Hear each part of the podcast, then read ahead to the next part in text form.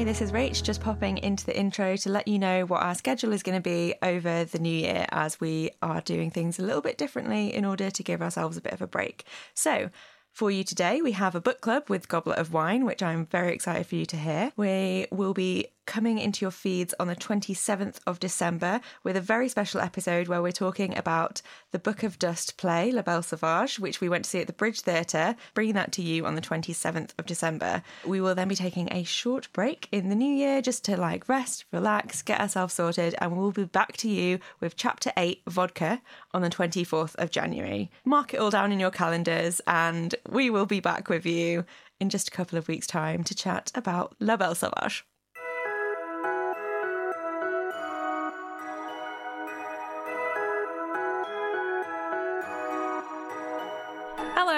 Welcome to the Her Dark Materials Book Club. I'm Faye. Hi. And I'm Rachel. Hello. This is usually a podcast where we read and discuss Philip Pullman's His Dark Materials novels, a chapter at a time, spoiler free.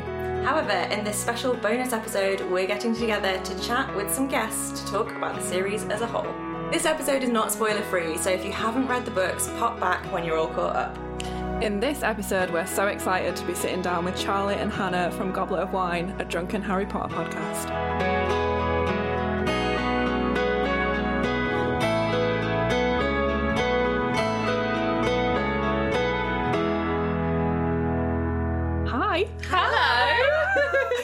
Been so long in the making. I'm so happy. Honestly, when when, did, did- we first suggest it? Was it like pre-pandemic or at the start? I think it might have even been pre-pandemic. Yeah. Yeah, we were Yeah. so determined to have you guys in person that um Yes. that we Yeah. we put this off for a long time, but it's it's going to make it all the better. Yeah, because we're all South Londoners, and also because our like because they're coming on ours. Spoiler, but like, and we're like a drunken podcast. So whilst we do most of our guests remote, when it can be in person, it's we all the ha- better. For yeah, the we vibes. insist on it being in person. So here we all are together. Yeah. So this is the sober section of our collaboration where it's book club, so we have biscuits, but no beer yet. Yeah. Very good. I like that. So I know that you both have like different relationships with the books.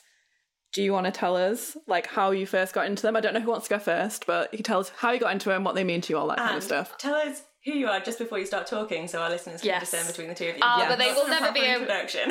Unfortunately, they will never be able to because our own listeners, after three years, can't discern between us. So um, have fun with that. two camps of our listeners, and people regularly tweet us just to be like, "I yeah, I've listened to the whole thing. I can't tell you apart," or like, "I can, I can. I've done so it." Proud. But to be fair, I've got like I'm sick today, so I'm the nasal one, And your name is? Charlie.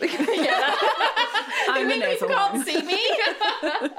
Um, and I'm Hannah. Uh, I'll go first. 'cause I read the books 1st I guess.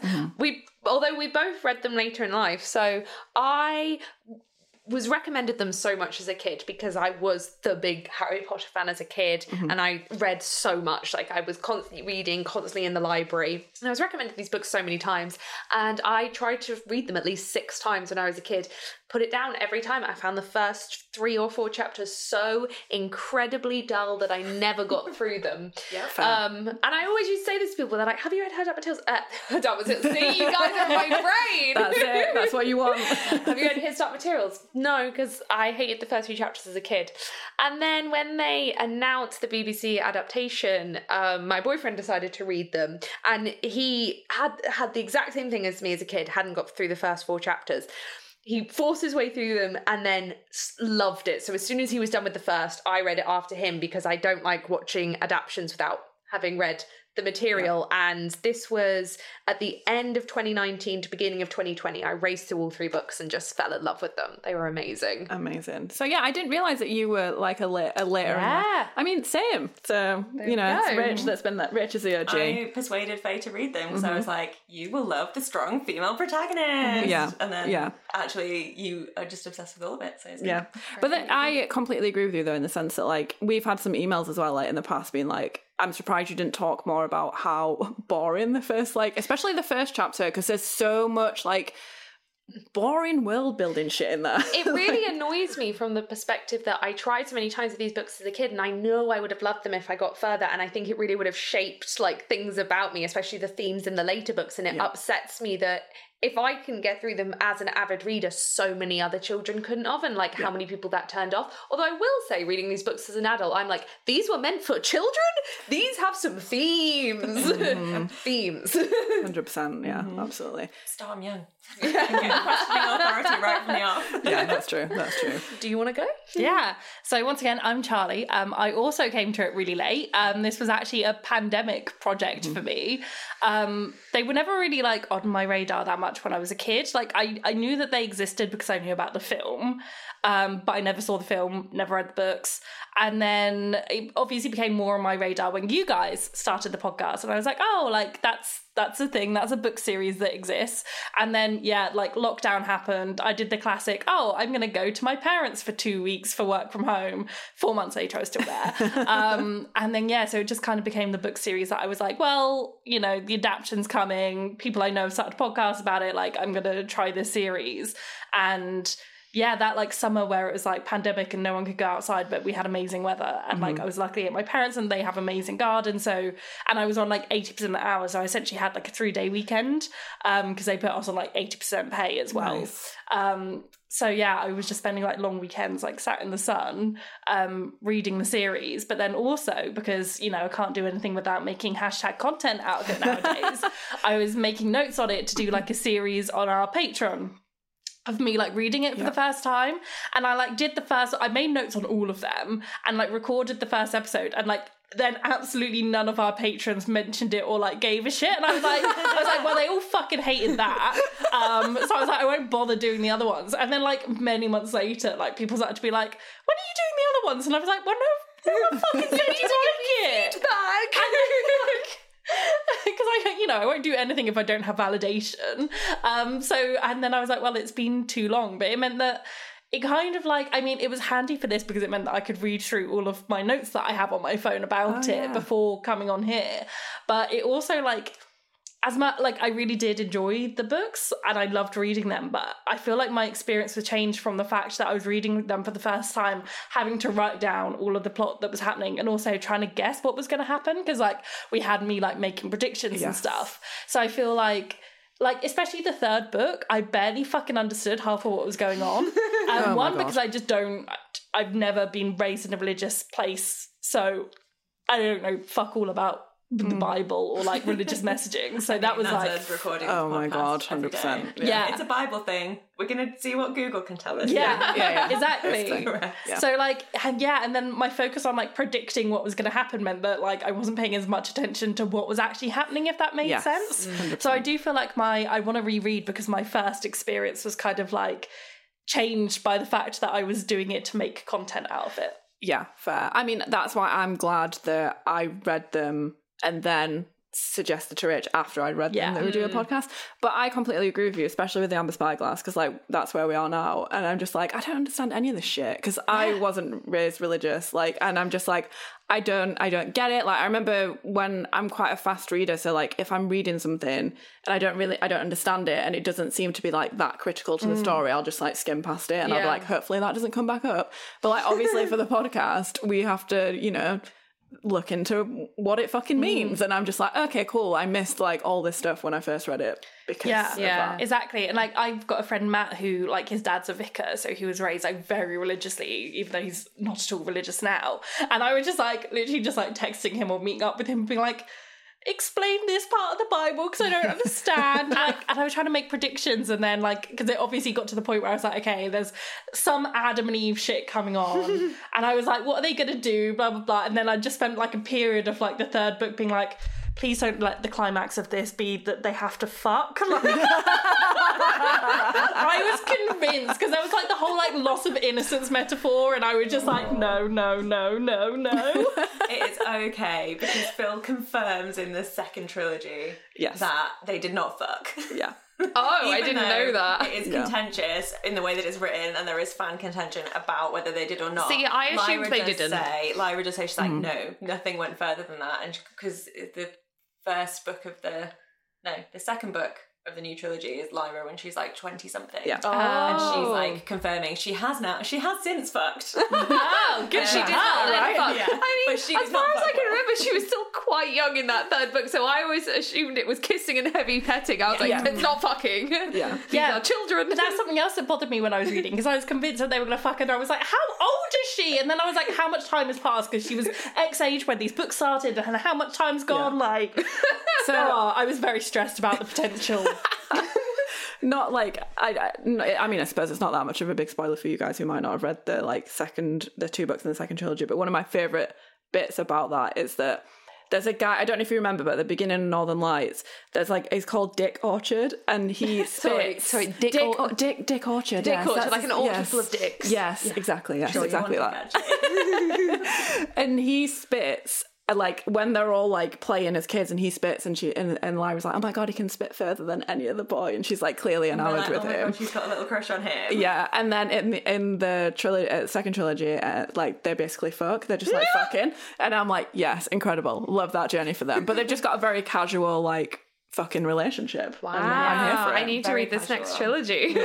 Yeah. Yeah, How rude can we be on this podcast? you can be as rude as you want. Okay, I was going to ask, does he spit on her during sex? Because That is, the, that is not a detail that Phil went into. Yeah, Thank God. Phil did not clarify, but if we ever interview him, we'll ask. Please do. please do. The questions we've got on that list. Oh, oh incredible! Oh, dear. I love that, Charlie, because that's exactly where my mind went. as Yeah. well, so. Yes.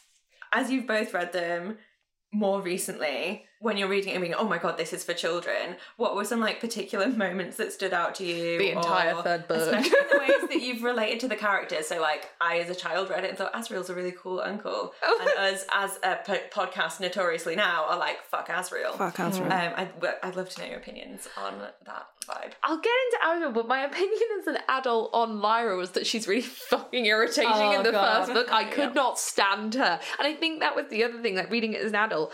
I fell in love with her like book two and book three, but book one I was like, this is the most annoying protagonist. oh my good God. See, Um, but yeah, Asriel, I got bad vibes. Or straight bad, vi- bad vibes, not good adult vibes. Like, Yeah. this man is is not looking after these people, and he's just in it for what he wants. But I can see in the way it's written that you do think as a child that he would be like a cool uncle, Yeah. a cool person. Yeah, Mm. absolutely. Yeah, I um controversially like I don't mind the first few chapters of the first book in terms of their boringness. Like I do kind of like, like world detailed stuff and like and just I had no I, I had no idea what was going on. Yeah. I didn't mind them from that, but I hate children Fair.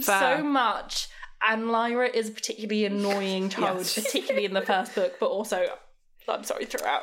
And I just, to me, like one of the only issues that I had with the series, I, I was just like, I just really don't like children. And she did grow on me by like the third book, but there were definitely moments throughout where I was like, I just wish that she was older because I just don't like children. Yeah, I, I would really love to know what I would have thought of her and Will if I'd read it when I was a child, because my instinct as an adult was Lyra irritates me. Not that she isn't a good lead for the books. Mm. And that not that she didn't grow on me, but at first she irritated me. But the moment Will came into it, I adored him. Like he's by far my favorite character. I just absolutely adore him as a character. But I just want to know what my child self would have thought of those two. Yeah, I do. I love Will. I love Will Like- so much. Like it's, Yeah. it's, it's, it might be problematic for how young he is in the books, how much I love Will, but yeah, I Yeah. love him.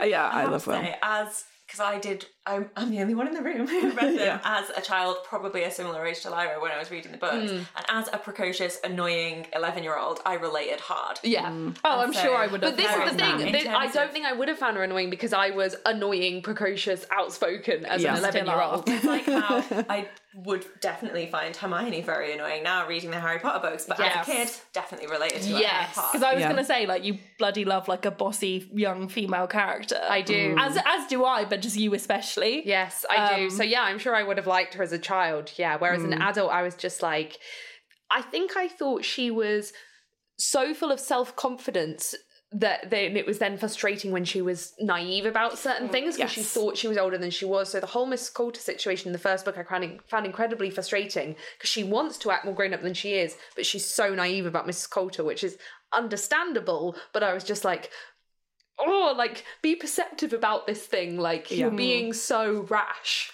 It, so that's interesting. So I was thinking earlier when I was reading the chapter to come on your guys' podcast that the way that Philip Pullman versus J.K. Rowling writing children is so different because I was mm-hmm. thinking about how Lyra in the first book is supposed to be like 11 and Harry is also supposed to be around that age.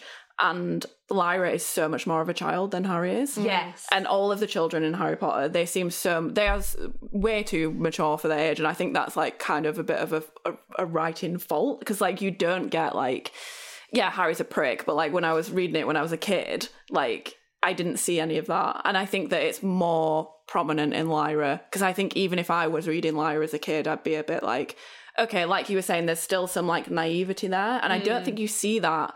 There are points in Harry Potter where you see that, but I don't think it's as like mm. prominent as it is in his Dark Yeah. Materials. And I think like part of that you could argue, at least when it comes to like Harry, is that he was like raised in a very like abusive situation, so he's naturally more mature. But then it doesn't like excuse like I don't know Ron, who was a pampered little prick. you know?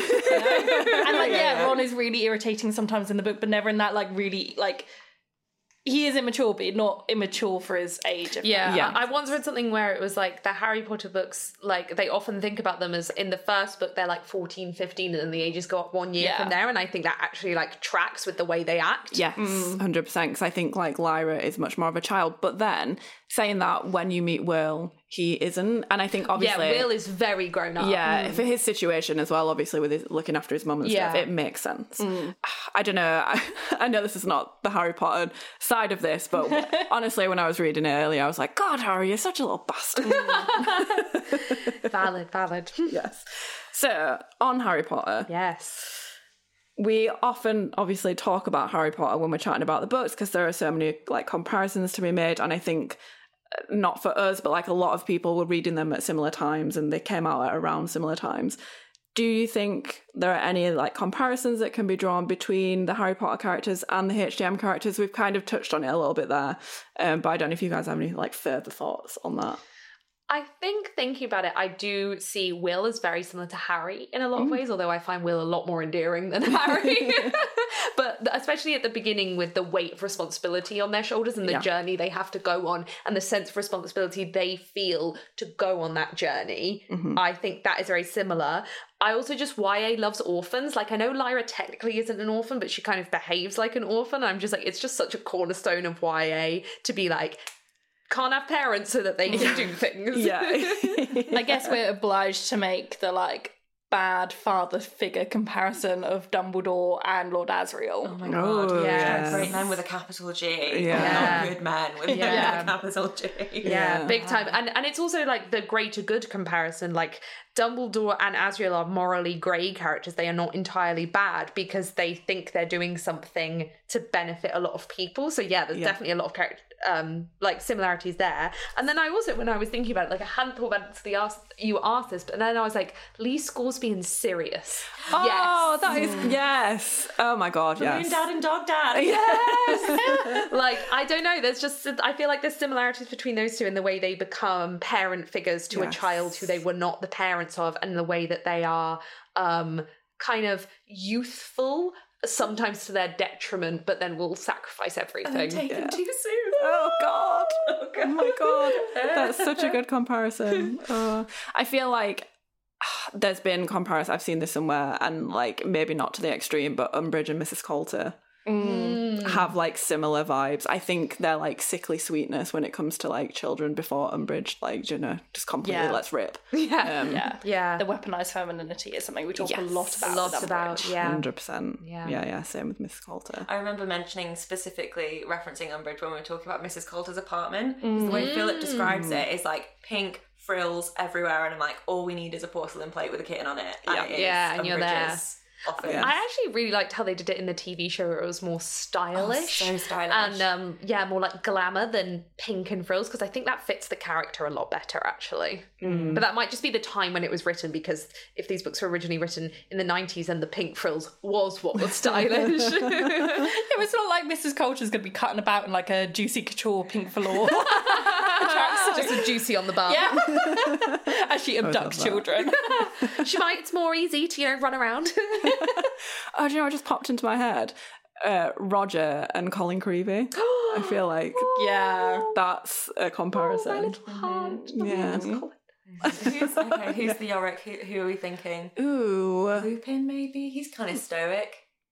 And Hagrid? Hagrid. Hagrid. Yeah, Hagrid. Hagrid. definitely. We're just thinking large at this yeah, point. large and Big. stoic, and Yeah. good in a fight because Mhm. literally having just binge listened to the entirety of um, Order of the Phoenix. Order of the Phoenix. Oh, thank you for doing so much prep. Oh, I was just like, I do not remember this book at all. So, if you're interested, we will be guesting on Goblet of Wine and we'll be talking about Order of the Phoenix, like 32 chapters in. And I have binge listened to the first 30 chapters, and Hagrid yeets some wizards across the field. yes, he does. As he fucking should. Big man yeeting wizards. Yeah. I'd love to see that. Oh.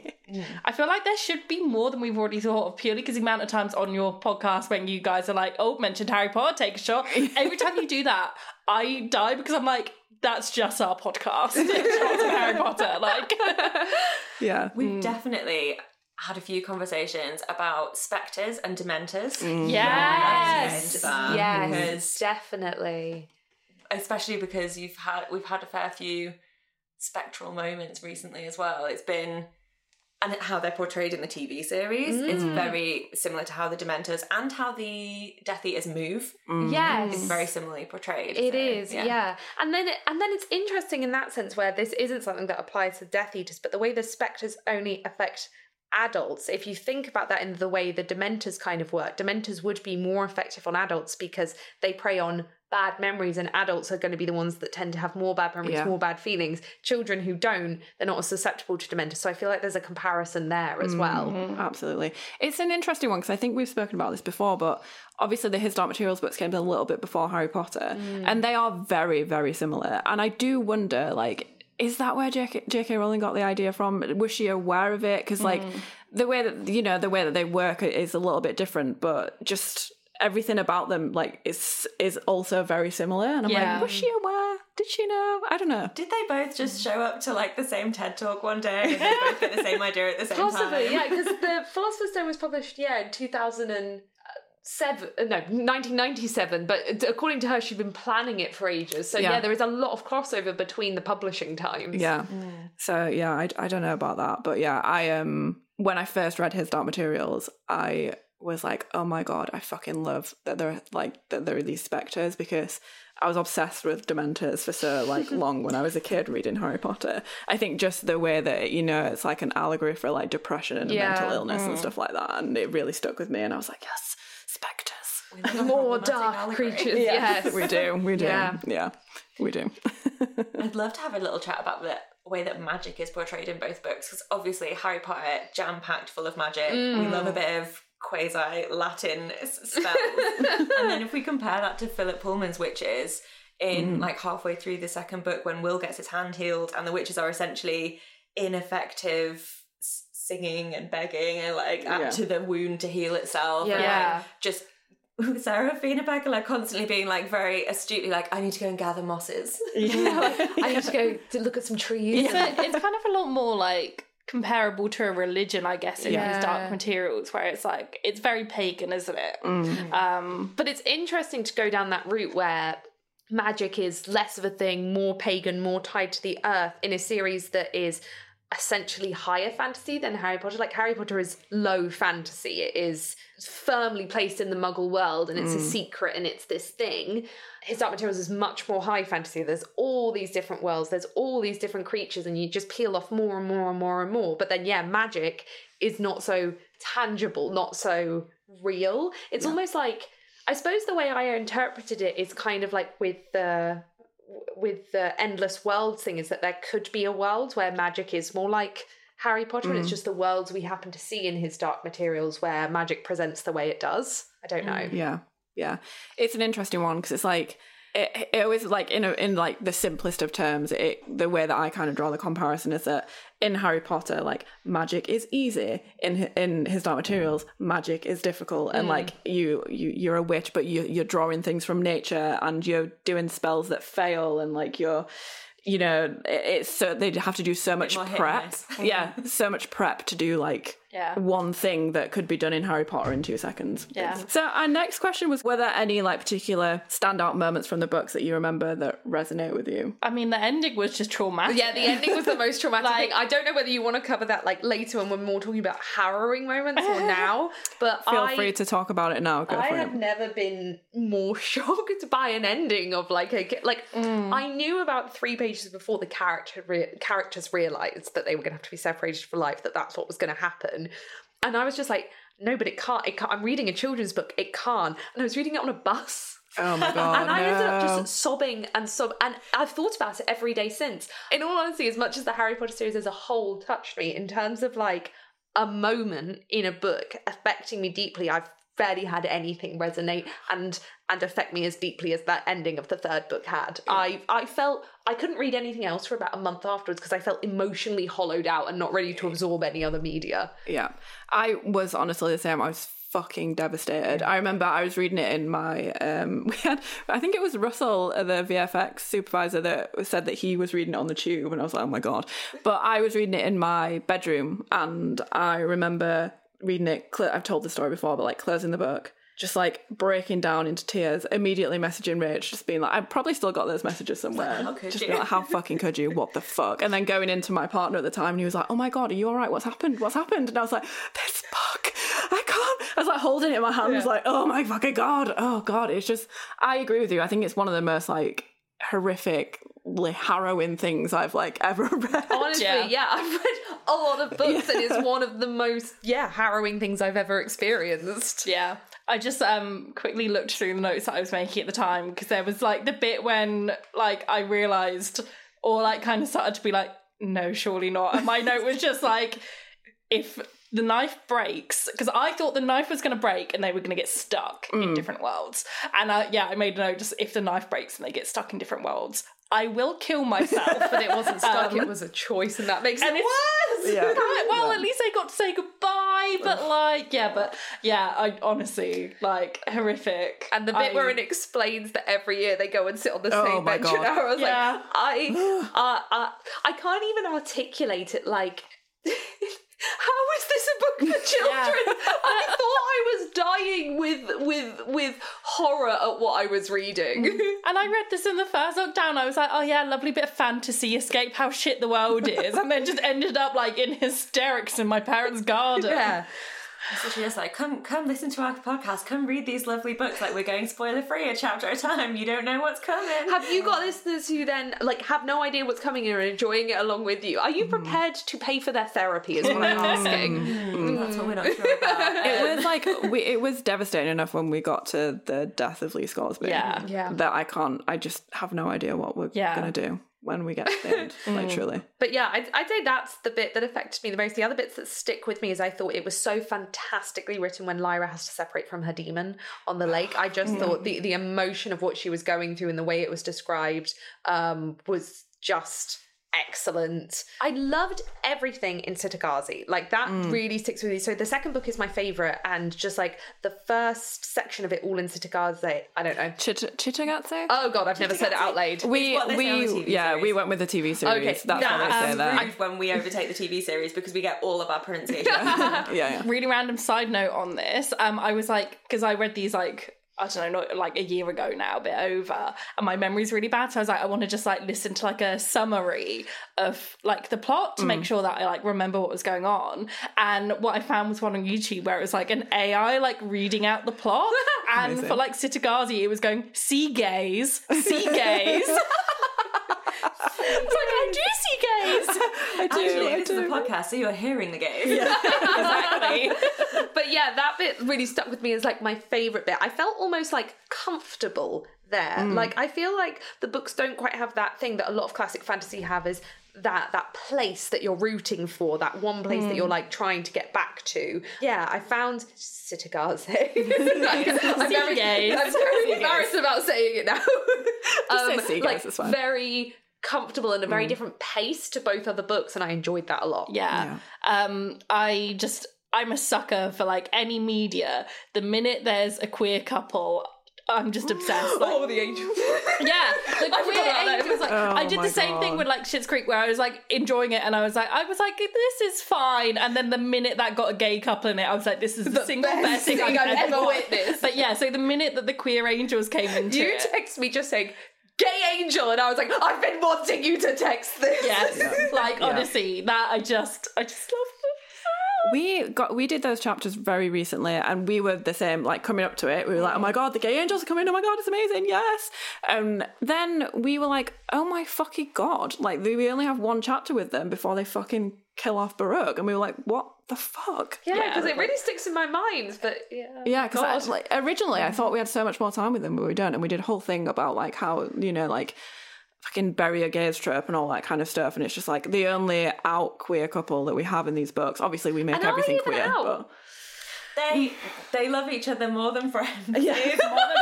More Bill than has roommates. made it textual. Yeah. We definitely had a conversation about the Yeah. episode where I was like, JK can claim that she wrote Dumbledore gay all that she wants. She did not physically write that in the book. And Phil wrote that he loved that they loved each other passionately and that they, were, mm. they were not just companions. Yeah. Okay. It was Yeah. very clear. And I was like, that is how you make it textual. Yeah. He's not backcanning and then anything. murder Yeah. one of them. yeah, Oh, yeah, and then he immediately, goes and kills one. He immediately. Definitely didn't think that through. Yeah. Yeah, but yeah, love love those two. like, yes, put it in writing. Yeah, mm-hmm. that's what we love to see. Don't just be like, and he liked knitting. I just did the gay hand gesture for all our audio listeners. You did go ding. Yeah. Yeah. Queer characters, yes. Mm-hmm. Absolutely. We've done like favourite moments. Do you have any favourite characters? Will. yeah, yeah. Kind of covered it a little bit. Are there any like standout side characters that you feel deserve an honourable mention at the same time while we're on just like classic character writing? Second will is Mary. I think she's such an amazingly written adult in a mm. children's story. And I think she's an amazingly written adult because she has this willingness to learn and listen to children, which I think in the books it's portrayed that most adults don't. And that's why she's the serpent. But mm. yeah, she remembers what it would be to be a child and she th- this is what I kind of liked. I again, I really want to know what I would have thought of her as a child because an adult, I read her like, oh wow, she's so intelligent, she's so perceptive. Her whole section in book three about learning a different culture um, and and learning their ways is so beautifully written and just something I've never seen in literature before. Um, and yeah, I just think she's an amazingly written adult female character. I'm definitely gay. Yeah. Yeah. Hundred percent. Yeah. Gotta love Lee, obviously. Mm-hmm. Um, I found Lee really boring when I hated him when he first came in the book. Oh no. And my mind changed, but when he first appeared, they kept switching to his chapters, and I was like, "No, I want to get back to the plot. Who are you?" By like halfway through the book, I was like, "No, I love him." But yeah, the first few chapters, I was like, oh, "Go away." Mm, I, I had like such a different mental image to him than I feel like a lot of people did. Because when Lin got cast, everyone was like, "Oh, he's too young," and blah blah blah. Mm-hmm. But I pictured him as like quite a young, like skinny, energetic guy. Yeah. Like definitely, like Lin wasn't what I pictured, but I do love him.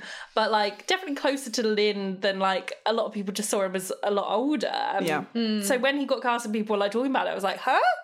I think What? the casting for the film threw a lot of people off because of Yeah. Sam, Sam Elliott. Sam Elliott in the film, and he's obviously very silver of hair. And like for me, that was Lee Scoresby for ages because the film came out so close to the books that, um, or like so close after I'd read the books that it all kind of merged. yeah, For all my subsequent rereads, so I wonder if a lot of people mm. have that Sam Elliott image. Mm. yeah, yeah. I didn't picture him as older because I'd never seen the film. Like I, I pictured him kind of as just yeah, like Yeah. middle aged. Like yeah, I whatever. also haven't seen the film, so Yeah. that's probably why. It's interesting, I suppose, for me, but I, I suppose I didn't know when I first read it, but obviously I did when we started reading for the podcast because we were doing the podcast. But I didn't know that there was going to be like a TV show, and it would have been cast at that time, I would imagine, when I was mm. reading it. But I always pictured him as quite young as well. And they do describe him in the book as like, I think they do describe him as. I think they do describe him as being older, right? Like he's got grey hair, maybe. I don't know. I don't think he does. I think he has dark hair. It's just it's really hard to get that all. Didn't we work out that he would have been like in his sixties? I don't know now. I mean, It's because he just talks about retirement a lot as yeah, well. Yeah. I forget everything as soon as something's out of my mouth. I forgot I've said it, but I, I swear we looked into it and we were like trying to work out how old he was in the books. But now I always pictured him as younger, especially because like there's that really hot moment where he's like draped over the armor, and I was like, he's fucking hot. Yeah. Speaking of casting, I like I was so pleased to see the TV show cast Will as black because I had pictured him as white because I'm a white person and mm-hmm. yeah, like I think like what most people do, you just you read what you Yeah. you imagine kind of what you're used to and then I think a lot of TV shows will cast black characters as secondary characters but not as one of the main characters. So I was just so pleased to see them make that decision and that actor is absolutely Amir fantastic. Wilson so is- Amir Wilson. Yeah, oh my gosh, like he's incredible. So yeah. I was as soon as like because I had avoided the casting photos, and then when I saw he'd been cast, I was like, oh my god, that works perfectly. Oh my gosh, I'm so excited. the casting for the show we spoke to the casting directors Mm. but like the, it's incredible they've done such a good job of make, making it very diverse Yes. and not in a way that feels like it's been shoehorned Yeah, in either yeah, yeah. like and it's yeah they, they did a really fucking good job as well uh, Ruta Skadi Jade Anouka who plays Ruta Skadi oh my god she's fucking incredible um but yeah the casting I don't think they I don't there's not I don't think there's one person in the cast that I'm like they shouldn't be in the cast. You know what I mean? I think they casted everything really, really well. Especially Lin. Come on, podcast again then. and, and Ruth Wilson. Oh my god, she's Yes. amazing. Incredible. I was so elated when they cast Ruth Wilson because we have. I know that you love publishing discrepancies. yes, I listen to your podcast. We have a publishing discrepancy Oh my gosh, between our really? books. In my books, um, printed in like 90s. yeah, it's like only one year after Mm. they were were first published. Mrs. Coulter is a brunette. I have always read her as a brunette. She is a femme fatale. She Mm-hmm. is classic, Mm. like film noir femme fatale brunette. Mm-hmm. Facebook, she's blonde, and in the mm-hmm. film, What? she's They blonde. changed that? Mm-hmm. So the reason we think the reason why, and I, and we've seen this on like I can't. We did look it up at one point, didn't we? But the reason why is because it's absolutely ridiculous. Honestly, uh, Philip Pullman loved Nicole Kidman as Mrs. Coulter so much that he changed the color of her hair in the books. How fucking ridiculous is that? That's insane. So ridiculous. Also, is that I don't know if it's hundred percent true. That's what the general. I'm pretty sure it is. is, But yeah. then he's also he's also gone on record to say that once something is done, like it's published, Hmm. it's published, and you can't make any changes to it. That's what he says at the introduction of the lantern slides, which are like little um like extra little bits at the end of the books that didn't fit into the story, and he Hmm. took them out. But then I'm like, you did it, Phil. You fucking did it. You went back and changed Mrs. Coulter's Oh my hair. god, I'd Yeah. never heard that. That's crazy. Such a strange, tiny thing to do as well. Yeah. It doesn't really make much sense. Mm. Okay. I definitely see her as brunette in my brain. I always see her as being a little, like, little. I feel like in the show, Ruth Wilson's got like a tiny tinge of like a redhead to her. Like her, mm. her brown hair's really warm, so it mm. like kind of gives me that vibe. But oh, Ruth, please come on the podcast, Ruth. Please notice us. um, do you have a favorite daemon of the series, or daemons that you particularly like or don't like? Obviously, I love Pan. Mm-hmm. Yeah. And then I think my second favourite is, I've forgotten the name, but Lee Scoresby's daemon. Hester. Hester. Yeah. yeah. Just Yeah. sassy. I love Yes. sass. I also, yeah, I really can't remember names, but like the the main witch's daemon is a good one. Kaisa. yeah. Yeah. Mm-hmm. Mm, the snow Kaisa. goose that they turned into a hawk in the TV series, and Yeah. I told the, the effects producer off for it. I was like, Russell, why did you not have a goose? Why did you make him a? I do feel like a goose would look silly. Like I just feel like a yeah. goose was going to bring the tone of the the Yeah. TV show to silly levels. It's a That- goose. Exactly Yeah. that was such a funny moment in that interview as well because uh, Russell said to us like, "Oh, like uh, because you're like big fans of the show, I want to ask you like, is there anything that you didn't like or and like what like?" And I was like, "Oh, I just basically dropped Rach in it," and I was like, "Rach has got a question for that actually." Haven't you, Rach? Haven't you, Rach? She was like, Why is my goose not a goose? yeah. Basically said because um, if you wanted like a shot of a goose that was just the head and the shoulders, it would have no shoulders and it'd look really weird. Oh my god, imagine because yeah, That they is did quite a lot of shots where they were the bird was sat at the bottom of the frame, so yeah, it was just a goose. just But neck. also, like, have any of you played the um annoying goose game where Yes. you just like go like wah, wah, wah, and that's the entire that's it would just make me think of that. Yeah, very true. Very very. That probably true. wasn't their reasoning, but it's mine. yeah. Uh, Speaking of daemons as well, a little bit of like Harry Potter crossover that um Stelmaria was voiced by the I always forget her name. Was it Helen McCrory who McCrory. played uh, Narcissa? Narcissa, yeah. Yeah. She Oh. passed away recently. She did. Mm. Yeah. So they're. go- I don't know if they've already recast Stelmaria or not. Oh gosh, she was halfway through. Oh gosh, Yeah. that's so Yeah. sad. Is there any other Harry Potter crossover in terms of cast? That's a good question. Yeah. I bet there is in terms of crew. Yeah, I would Um, imagine. but I can't think in terms of cast. Hmm. No, I don't. I don't know if there is. If there is, people are going to scream I us Yeah. on Twitter. They will scream at us on Twitter. I feel like the person that is there is most likely to be crossover in the cast is maybe Farder Coram because mm. they loved like a, a British staple actor and he's been Yeah. in loads of stuff. But then I also feel mm. like I scrolled through because I found him familiar and did not see Harry Potter on that list. Mm. I also feel like, yeah, the casting, apart from Lee Scoresby and Will's dad, was all mostly more more unknown people. Not like fully unknown, but not as big names. I feel like they led with those two names and everyone else was l- a lot less known, which I think was a really great decision. Yeah, mm-hmm. yeah. They went like Rich said. They went for like a lot of you know like staple British actors that that mm. aren't as big as maybe the people that they got for like Harry Potter, but were known more for like you know like theatre and like older stuff. But yeah, they did. Like I said, they did a great job. Yeah. with I actually just thought of another Harry Potter comparison though, as you mm. said daemons, which is the obvious one, which is Patronus. It's like Yeah. it's funny how YA and a lot of YA fiction and fantasy fiction has this kind of animal companion that is something to do with a representation of you. Like it, it is a trope within fantasy Yeah. fiction, which is interesting. interesting. Can Patronuses change or do they stay the same? Yes, they, can. change mm-hmm. because Tonks's changes and The Snapes? Snape's changes. Oh yeah. God, it's been so. Or does it change, or has it always been the doe? Tonks's definitely changes. Yeah. Yeah, I don't.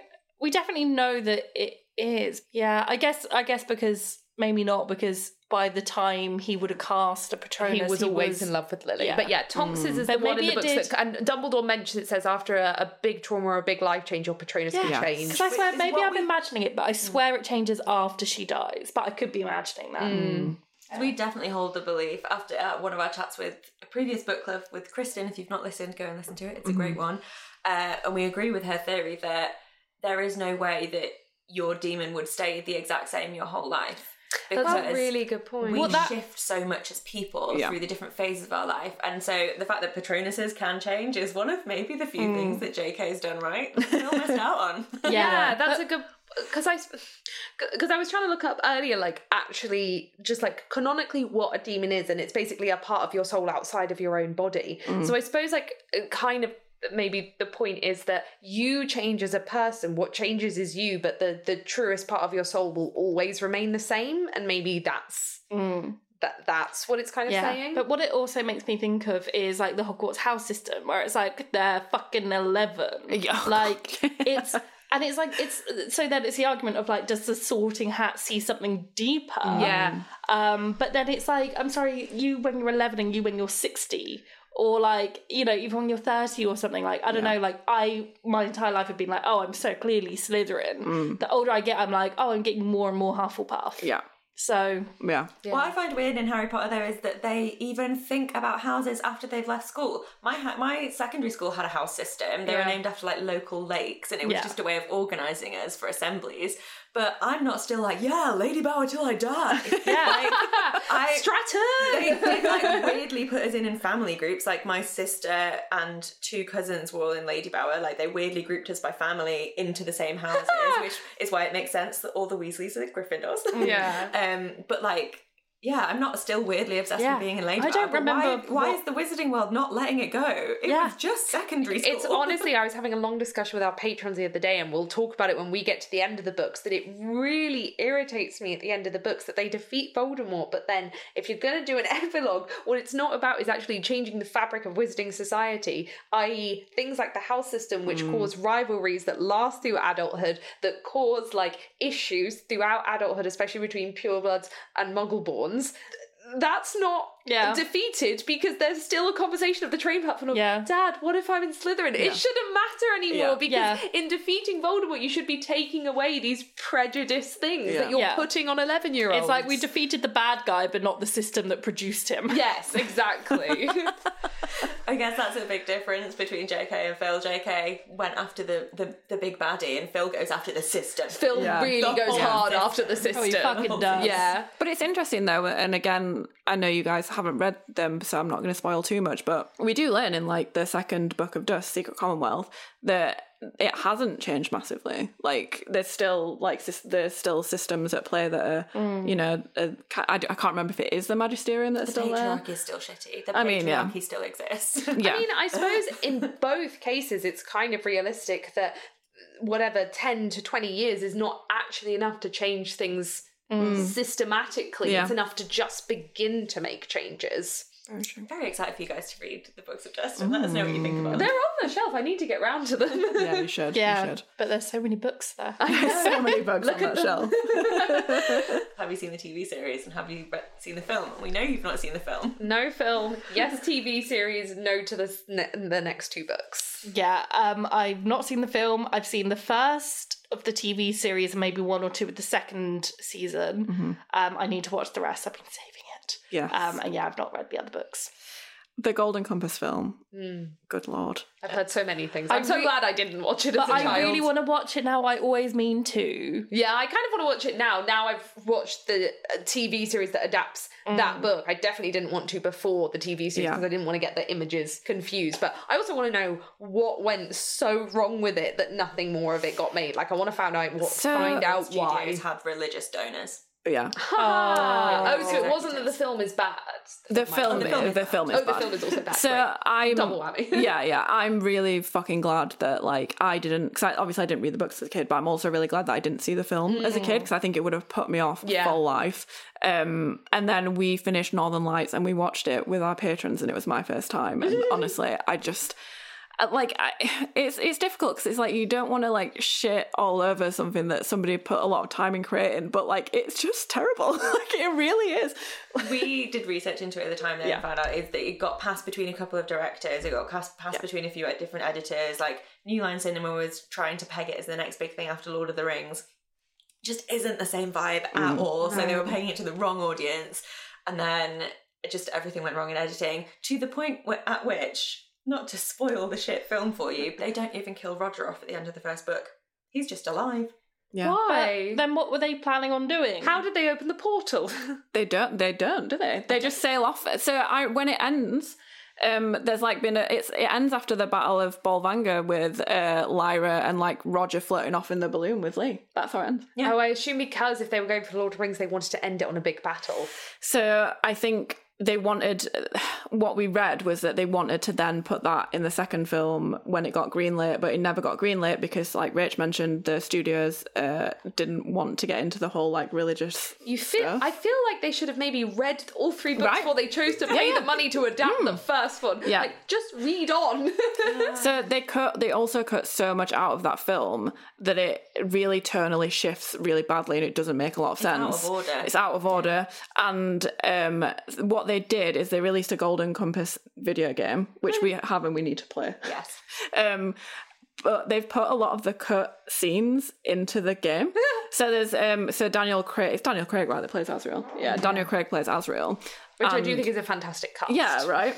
And there's like scenes with him and Lyra when she uh, meets him on his like you know in his big house on the icy hill to talk about basically how he's going to fucking murder a child. They put that in the game, but it's not in the film. So like they've just used these clips that they didn't use in the film in the game as like cutscenes. All of it's bananas, and it's just like how how has this happened? What a mess! Like Yeah, what an what a entire mess. I wanna, I wanna watch it. yeah, I'm really, really. I feel like I want to watch it with the same energy that I want to watch Cats. Oh god, I tried watching Cats and I got like 20 minutes in and I was like, I can't do this. Cats is fantastic.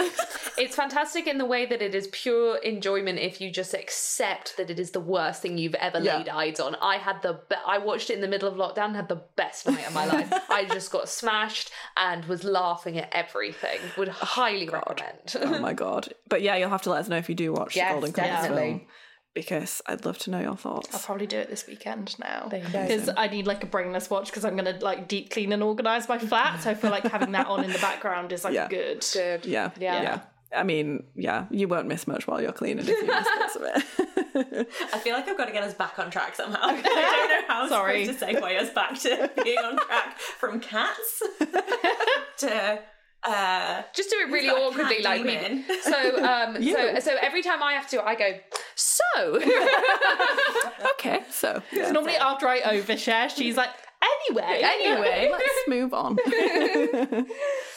so it's more a case of if there's anything that really stands out to us that we've touched on and we want to jump back to or anything like that. I feel like you guys touched on we've touched on religion. I, d- I did make like a few kind of more notes about that how i found it funny that like philip pullman is really scathing of organized religion mm-hmm. but the concept of some religious things like an afterlife and things like that are really present in the books and mm, not seen as a mm. bad thing. And i like the way it's not scathing of religion as a concept it's scathing of organized religion. I really Yeah. really like that clarification. Yeah. um and also it's just hilarious how scathing of religion it is. Like i was shocked with the bit with the angel pretending to be god fell out the carriage thing and died. I was just like what am i reading? What is happening?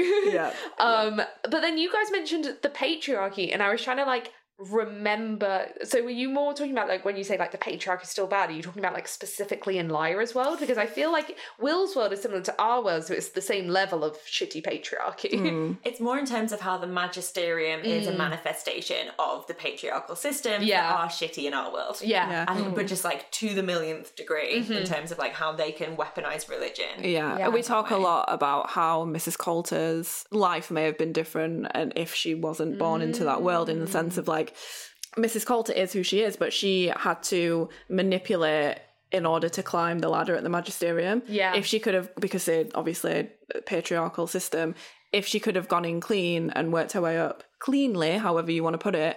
Would she have become the woman that she is? And also the whole thing around her being a scorned woman and, you know, feeling so embarrassed that um, she had a child out of wedlock with Asriel that she abandoned it and Asriel abandoned Lyra and all all that kind of stuff that you wonder if it would have happened to her if she'd have been able to grasp that power in a way that was yeah allowed. Mm, yes. Mm. yeah, I do think that's yeah, really interesting. Yeah, the magisterium is definitely like d- yeah, it like combines politics and the patriarch and religion all together into one like massive awfulness that like Yeah. Philip Pullman is just attacking the system.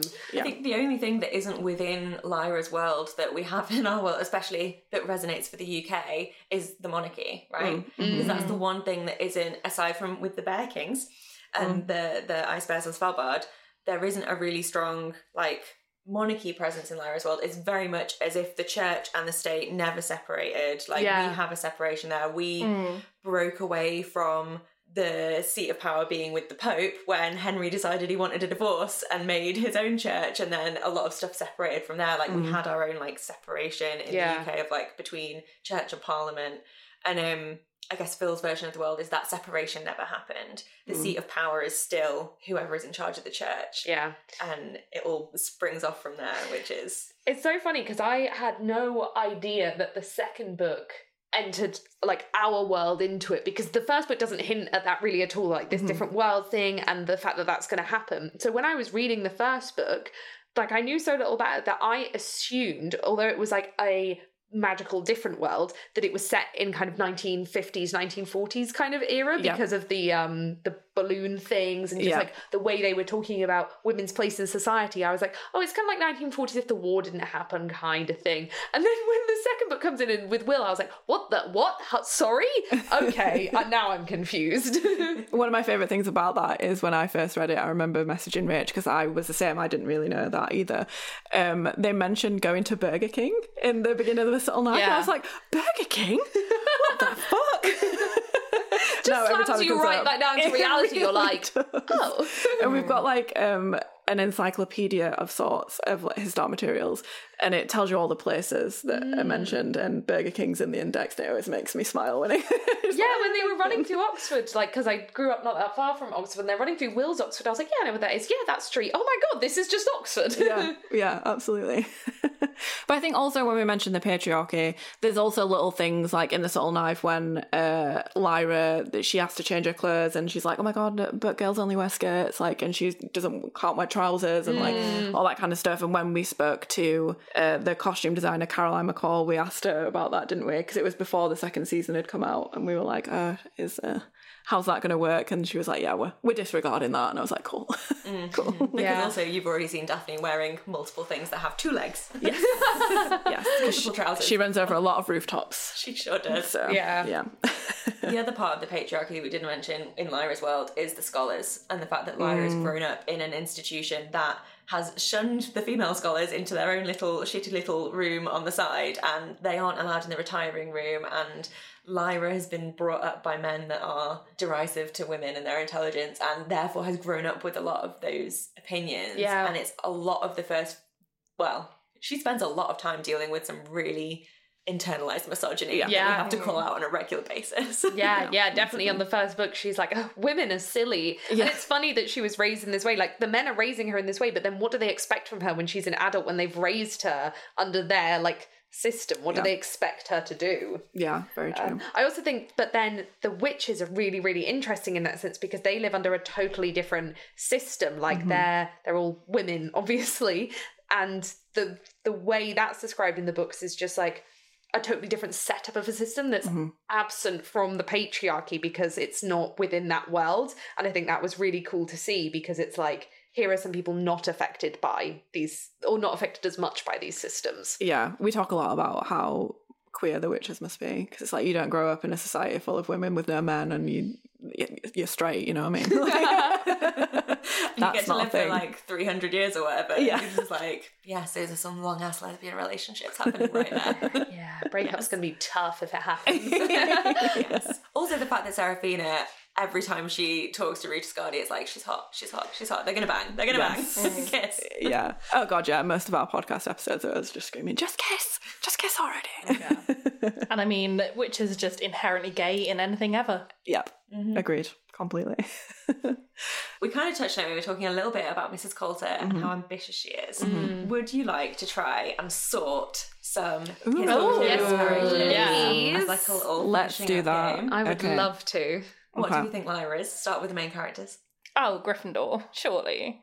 A little bit of Slytherin energy from Lyra. I think she's got a little bit of Slytherin energy as well. But she's so like bold and gobby and Yeah. she's a bit of a jock.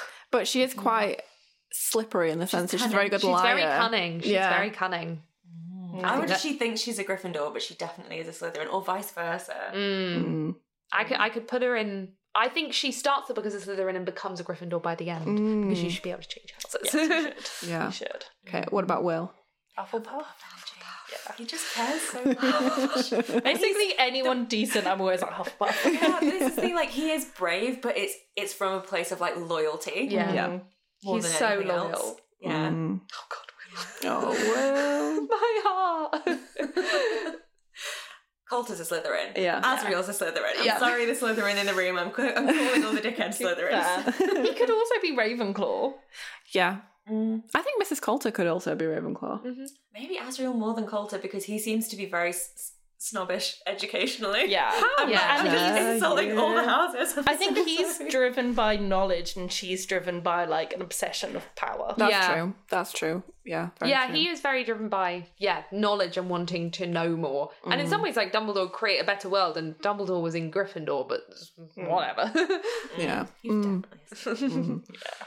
What about Lee? oh, Lee. Again, is it big Hufflepuff energy? Mm. It It is must big. be, yeah. But then he was kind of like like a jock, like going around the world, like saving people. That's kind of Gryffindor energy, but mm, mainly. But also, Hufflepuff. he's like, thing is, he's like ambitious in the way that he's like, I just want to like get this balloon and retire. That's an ambition. like, you know, But yeah, I think I think it doesn't have to Hufflepuff be a girl boss to be ambitious. 'Cause I feel like Iorek is potentially like pure Gryffindor, right? Yeah. In Yeah. terms of like, he's all about the fight. He's all about bravery. He's all about mm-hmm. like honor and bravery. and Yeah. just doing it how it's supposed to be done. Which is why I feel like maybe Lee is a great Hufflepuff because like a little Hufflepuff mm. Gryffindor Oh, yeah. bro ship Bro that they bands. have mm. Yeah, yeah. Mm. Yeah. Yeah. What about Mary? Mary. Ooh, Ravenclaw. I was going to say Ravenclaw. big as well. Ravenclaw yeah. energy. Yeah, definitely. All about Science. knowledge. But in the way where she doesn't gatekeep the knowledge. Yeah. She mm-hmm. wants to share the knowledge. The best type of Ravenclaw. If, Yeah. we were, if we were doing, how do you feel about blended houses on your podcast? That's fine. We can go with that. Yeah, I feel like Ravenpuff would be. yeah. Yeah, just just for the. I just want to call. I just like everyone's so nice. I'm just going to say that they're nice and they're helpful. Yeah. Other qualities. Yeah. Have we Yes. have we missed anyone? People are going to shout. I didn't miss Mary. I usually forget about Mary, and it's horrible. Well, we've got the, the Gyptians. We've got like Ma Costa, Farder Coram, John Faa, Mm. all, the, all Gyptian family. They all kind of blended into one for me when I was reading. I was like, oh, th- Yeah, they did for me when uh, when I was reading it the first time. It's only when I've been doing the podcast that obviously I separate them out. Ma Costa stood out a little bit more because she seems like she's more mothery to Lyra, mm. and also I just feel like female characters stand out to be more than male characters Ma do Costa is, anyway. like, has big Mrs. Weasley energy. in Yeah. terms how does. she mm. like mothers and is Yeah. yeah, yeah, mm. And the- how anyone, she'll be anyone's mother. yeah, but also is formidable if you get on her bad side. Yes. Yeah. Yeah. Yeah, She Mrs. definitely does have that energy. Yeah. absolutely. Yeah, I don't know about the Gyptians. I feel like I feel like a lot of them would definitely belong in the same house because they're such a like like the Weasleys. They're such a close knit like group of mm. people. But I don't know what house that would be. I mean, they're very brave for wanting to go rescue all the children like all together. So maybe yeah, they are like the Weasleys and all. but then that's also loyal. Yes, it is. yeah. It's almost like we all have different personality traits. It's almost like the house system doesn't work. Balthamos and Baruch. Ooh. Ravenclaw. Oh yeah. I was going to say Baruch because he's just a big golden retriever boyfriend. Is maybe Gryffindor. Mm. He's just a big old jock. Yeah. he's, a, he's, he's a lovely hot jock. I feel like they're a Gryffindor Slytherin pairing because Yeah. Balthamos is very like Yeah. um, Bal- cunning, sarcastic, He's cutting tongue, very cutting cutting. Yeah. Yeah. Yeah. And also, then that's like an adorable pairing. Just, Yeah. just Yeah. That, Gry- that Gryffindor Some one of the one of my favorite emails that we've ever gotten is somebody emailed us saying that whenever they um picture uh, Balthamos, they picture Billy Eichner. And I was Oh, like, yeah, oh my 100%. god, I Yeah. they should change the entire like my reading of him now. When he ever, ever he makes a sarcastic comment, I just think of Billy Eichner. I'm just Yeah. like, yeah, 100%. Yeah. Yeah. Do you know who that is? No. I'm just smiling and Is he nodding. really on the street? No. Oh wait, Parks and Recs. Um, Craig, plays Craig. Craig. the one that's angry about everything comes in when the towns merges. Um, makes really good friends with Donna. The It's guy like, that she's just my friend and she everything. drove me here. It's that guy. I don't remember this. I need to Watched- rewatch Parks, Have you Parks and ever Rec. American Horror Story. No. Oh. I'm sorry. I would encourage you to go on YouTube and search Billy, Billy on the street. Okay. He's basically just good. like a guy from New York that runs around screaming at people. Very Great. sarcastic. But you you know the phrase like for a dollar name a woman. Yeah. That's him. Oh, yeah, yeah, yeah. Yeah. Got she it, got it, got doesn't it. really do pop culture, bless her, um, or t- physical touches. You just saw. No, it's more that you were insulting me. Yeah. Okay. Two questions that we always ask people. And I'm going to ask them your birth, and then you can just separate them out and answer them. If you could ask the alethiometer one question, what would it be? And if you could cut through to any world using the subtle knife, what would that world be like? Oh my god! I don't know which of you so wants to go first. stuck on the alethiometer one. It's so difficult. Can I you tell me what other guests have answered, please? so what have people Someone said? was like, "Are we going to be okay?" yeah. It was like wow. beginning of Yeah. the pandemic, and they were like, "Will it be all right?" Yeah. we were like, "Oh fuck, Yeah. Know." Um, We changed that a little bit though as well, didn't we? Because people were struggling with it, and we changed it to be like if when we've like interviewed like the cast and crew, if you could tell yourself one thing now, like to yourself before you started, what would it be? So maybe before you started your podcast, what would you tell what yourself? would you, what would you now tell? you? Yeah, yeah. On a very low level, I would have told us just to get decent microphones straight away. yeah, fair. You're Um, obsessed with the fact our audio quality was bad at the beginning. People like the fact we grew. Leave it alone. raised by a sound engineer, so oh, this is such a hard. I know we should have prepared for this one more, and I did try, and I was just like, I think I it's just difficult don't one. know. in like in general, if I could ask it anything, and this is going to just be the most nerdy Slytherin answer in the world, I would just want to like. I always have a lot of different business ideas, and I'm like, will it work out? Yeah. So that I know like kind of which one to do and whether to take the risk or not. yeah, that's a good one. Um, That's a good. I'm sorry, that was so Slytherin. No, I that's just, a good one. I, I feel like I'd want to check that people I've like lost touch with or things like that are like okay. Like I don't want Oh. to talk to them, or maybe it's not even someone that I like. Like I just want to know if they're okay or something like that. Like how are these people that I no longer speak to doing? Love that. When you have that, like, hmm, I wonder where they ended up. thought, Yeah, and then they're yeah. yes, unstalkable. that. Yeah. but yeah, sometimes in a sweet way of being like, oh, I lost touch with you. Like people from primary school, what are you doing now? Are you happy? What's happening? But yeah, then also people I want to stalk, being like, where are you? Yeah, that's a good. Am I doing better in life than you? That's what LinkedIn is for. Hmm. Yeah, apart from that one time I didn't realise that unless you turn it off, you can see when people stalk Oh, you. yeah. That ended badly for me. I think the alethiometer are much more reliable than LinkedIn. yes. Mm, yeah. Absolutely. Yeah. What about what about the knife? Do you have an idea of where you would want to cut through to?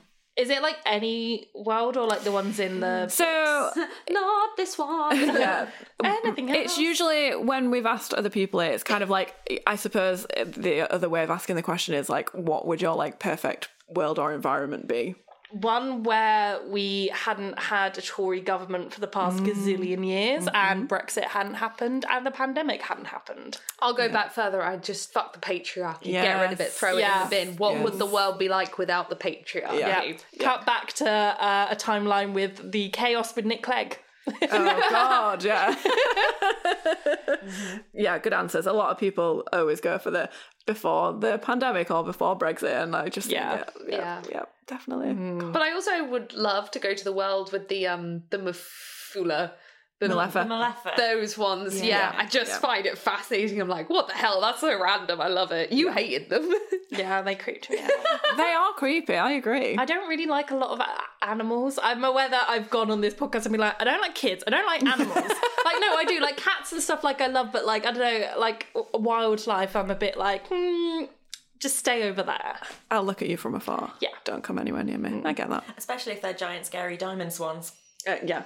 Yeah, mm. those diamond swans were fucking terrifying. Mm, mm-hmm. Mm-hmm, mm-hmm. Yeah. Um, do you do you both know what your daemons are? Have you thought about it? Oh, we had such a conversation about. Yeah, we did. And like, we couldn't just because it shouldn't be just like an animal you like. It should be like Yeah. the distillation of your soul. Yeah. Um, and then we both got really stuck because we couldn't like think of enough different animals. And I tried taking a BBC quiz, and it gave me a gecko, and I was like, right, interesting, okay. But I don't think the quiz had that many options because when I scrolled to the comments, a lot of other people had a gecko, and I was Okay. like, mm, this hasn't got enough options. Yeah, and we kind of both of our instincts went cats because we both love cats, and also like I don't know, they're very cold, unloving, antisocial. Like it's a but big, they're also big mood. they're, they're they're antisocial, but they're funny and mm. um they're they're intelligent. and if they like you, they like you. Exactly. Mm, yeah. And if they don't, they don't. And I Yeah. like that as a mm. distillation of my soul, but I'm not sure if I'm just bigging myself up because I love cats. yeah, um, but then I'm Daemon, right here. I have no qualms with people being like cat. Straight Yeah. up. Okay, Yeah. cat then. then Hannah looked up like an article that was like, what would your daemon be based on your like Myers Briggs um, Oh, results? okay. Ooh. Um, and I'm obsessed with Myers Briggs. like, you know, like how people are really into horoscopes. Yeah. My thing is like the Myers Briggs. Amazing. Like, Love I'm that. seeing someone right now, and I'm not kidding when I spent probably between like two or three hours just reading articles of our like Myers Briggs types together. You scare me. I really don't like things like this. Like I'll do them for fun, but I really don't see any reliance on them and think they're too prescriptive. And when you go on about it, I'm just like, okay, no, no, but his was so accurate. oh Jesus. um anyways but she looked that up and i actually really liked what it said to me Okay. even though in in practice it would be a really annoying one but it was an octopus um because it captures the out of the side out of the box intelligence i'm just going to do a little bit of a hair flick um these invertebrates are uh, powerful hunters okay i'm definitely not a powerful hunter i'm just going to say that um, strateg- strategically creating smart ways to outsmart their predators.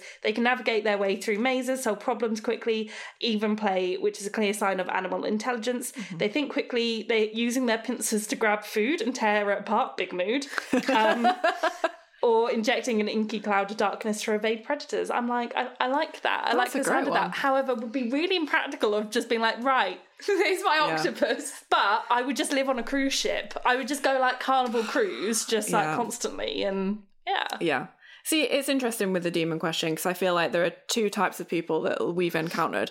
There are the people like us that just know it and don't like think about it and just know it. Mm. And then there are people that do all the research and haven't decided on it yet. And it is a big decision, but like for us, we were just like, yeah, done. What's your, what, so, so your cat? Cat, house cat. I'm a duck. Oh.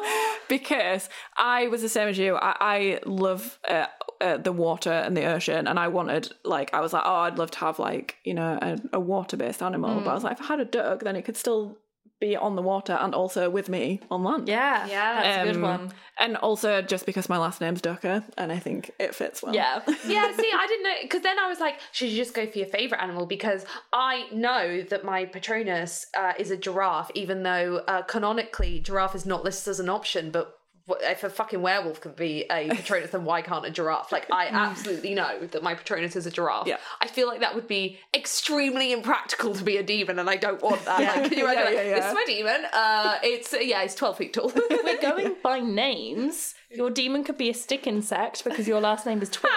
oh, just imagine a stick insect on my That'd shoulder. But That'd I would cute. definitely want one that I could have somewhat part of the time on my person. I really don't Mm. like the idea of not being able to hold it and touch it. Yeah.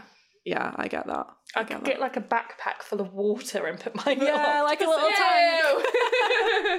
Like when people put cats in those backpacks, Yeah. I got like a little, just like a little tank. Yeah. I know what I don't want. I don't want a bird. I really don't like the idea of that. Like, Poop mm. on you. well, also just like I don't, I don't like whatever that represents. I don't get it. I don't like the bird Fair. thing. Fair, fair. Mm. I'm sorry, a duck is a not bird. fair. A duck is a walking bird, though, not a Yeah, I flying mean, bird. yeah, I mean, fine. ducks also can fly. It's fine, I'm Just not pretend offended. they don't. that kind of brings us to the end of mm-hmm. book club. If you would be happy to tell us about your podcast and where people can find it, that would be Yeah. great. we can do that. We are Goblet of Wine. Um, we get drunk and we talk about Harry Potter. We hate J.K. Rowling. Uh, we just always have to add that into our blurb now. Yeah, um, yeah so we kind of do it from like a chaotic, drunken adult perspective of being like both loving the books from like them being a very important thing to us, but also being like very highly critical of them as adults. Um, we're very drunk and sweary. Yeah, and yeah. we we go through chapter by chapter. We're not spoiler free. It's more a podcast aimed at people who read Harry Potter as a child and want to come back to it as an adult with a more critical mind, but also enjoy the parts they absolutely loved, mm-hmm. And who like alcohol. Actually, no, you don't have to drink alcohol. We actually have a lot of listeners who don't drink of our listeners alcohol, don't. like Yeah. loads. um, but we are drunk, but we sober edit, so you know that it's it sounds good. We're just chaos. um, but yeah, you can find us anywhere under Goblet of Wine. And yeah, Yeah. Thank you so That's much for having us on. Thank you for Thank coming you on. so It's been so much fun. It has. I loved it. You guys are doing such a great job. Like you just brought the podcast out at such a good time because I feel like there's a real resurgence of His Dark Materials at the moment, and mm. you guys are just there. So I love it. Thank you. Thank you so much. I really oh enjoy listening to it because I always feel like we have the same dynamic. Hundred percent. Yeah, I think there's massive crossover between what we, what we do. We're on the same wavelength. Hundred yeah. percent. Mm-hmm. Fantastic. Great. Thank you guys you so much. Thank you. Bye. Bye. Bye. Oh my god, how fun was that? Oh my gosh, so much fun. Thank you so much to Hannah for hosting us in her Yes. house. We recorded that episode from Hannah's house and it was very lovely. And yeah, so much fun. Thank you so much to Charlie Yeah, and Hannah. thank you both. It was loads of fun. I had a great time. We both had a great time. And just go and listen to Goblet of Wine if you haven't already. It's such a fun Harry Potter podcast by two people who are very much similar vibes to us, but they're drunk. So, I mean, what more could you want? We also guested on one of their episodes. We talked about the Department of Mysteries, which is chapter 34 in the Order of the Phoenix. That was super fun. Uh, go and find that on their feed because we had such a good time. It was hilarious. Yes. Yeah, so much fun. Also, they bought us some Takai, and we drank Takai for the first time. Yes. Yes. And it was very sweet. It tasted like alcoholic apple juice. Yes. If you want to hear our live reactions to our first ever Mm. sip of Takai, tune in to their episode, chapter 34 of the Order of the Phoenix, because that is where me and Faye try Takai for the first time ever. Yep. Yep. Yep. Yep. Yep. Yep. I would drink it again. I think. Like, it's not my favorite drink in the world, but I would drink it yeah, again. it's very sweet. Yeah, it is. It is. But yeah, um, go and listen to Goblet of Wine wherever you get your podcasts. You can follow them on Twitter at Goblet of Wine Pod and on Instagram at Goblet of Wine Podcast. And we recommend you do that because they share some good content. They do. They're very funny. We love it. Yes.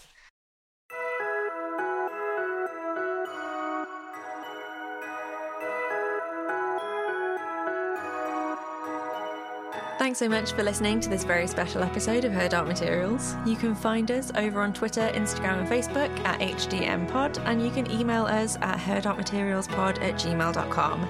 You can also visit our website at hdmpod.co.uk. If you want to support us, you can become a patron at patreon.com forward slash HDMpod. We also have a shop where you can buy merch featuring all original artwork from Rach. You can find it at hdmpod.co.uk forward slash shop. I'm Faye, and when I'm not talking to Hannah and Charlie, you can find me talking about Paramore on my other podcast, Still Into You. You can listen wherever you get your podcasts and find us on Twitter and Instagram at Still Into You Pod. I'm Rachel, and when I'm not here chatting to you lovely folks with some even more lovely folks about some of my favourite books, then I am making cute and magical arty things. You can find me over on Instagram at RachMakes, on Twitter and TikTok at Rach underscore makes, and over in my online shop, rachmakes.co.uk. A huge thanks as always to Johnny Knott for his musical stylings, and an even bigger thank you once again to Charlie and Hannah for guesting on this book club. And don't forget, Keep telling stories. and all will be well.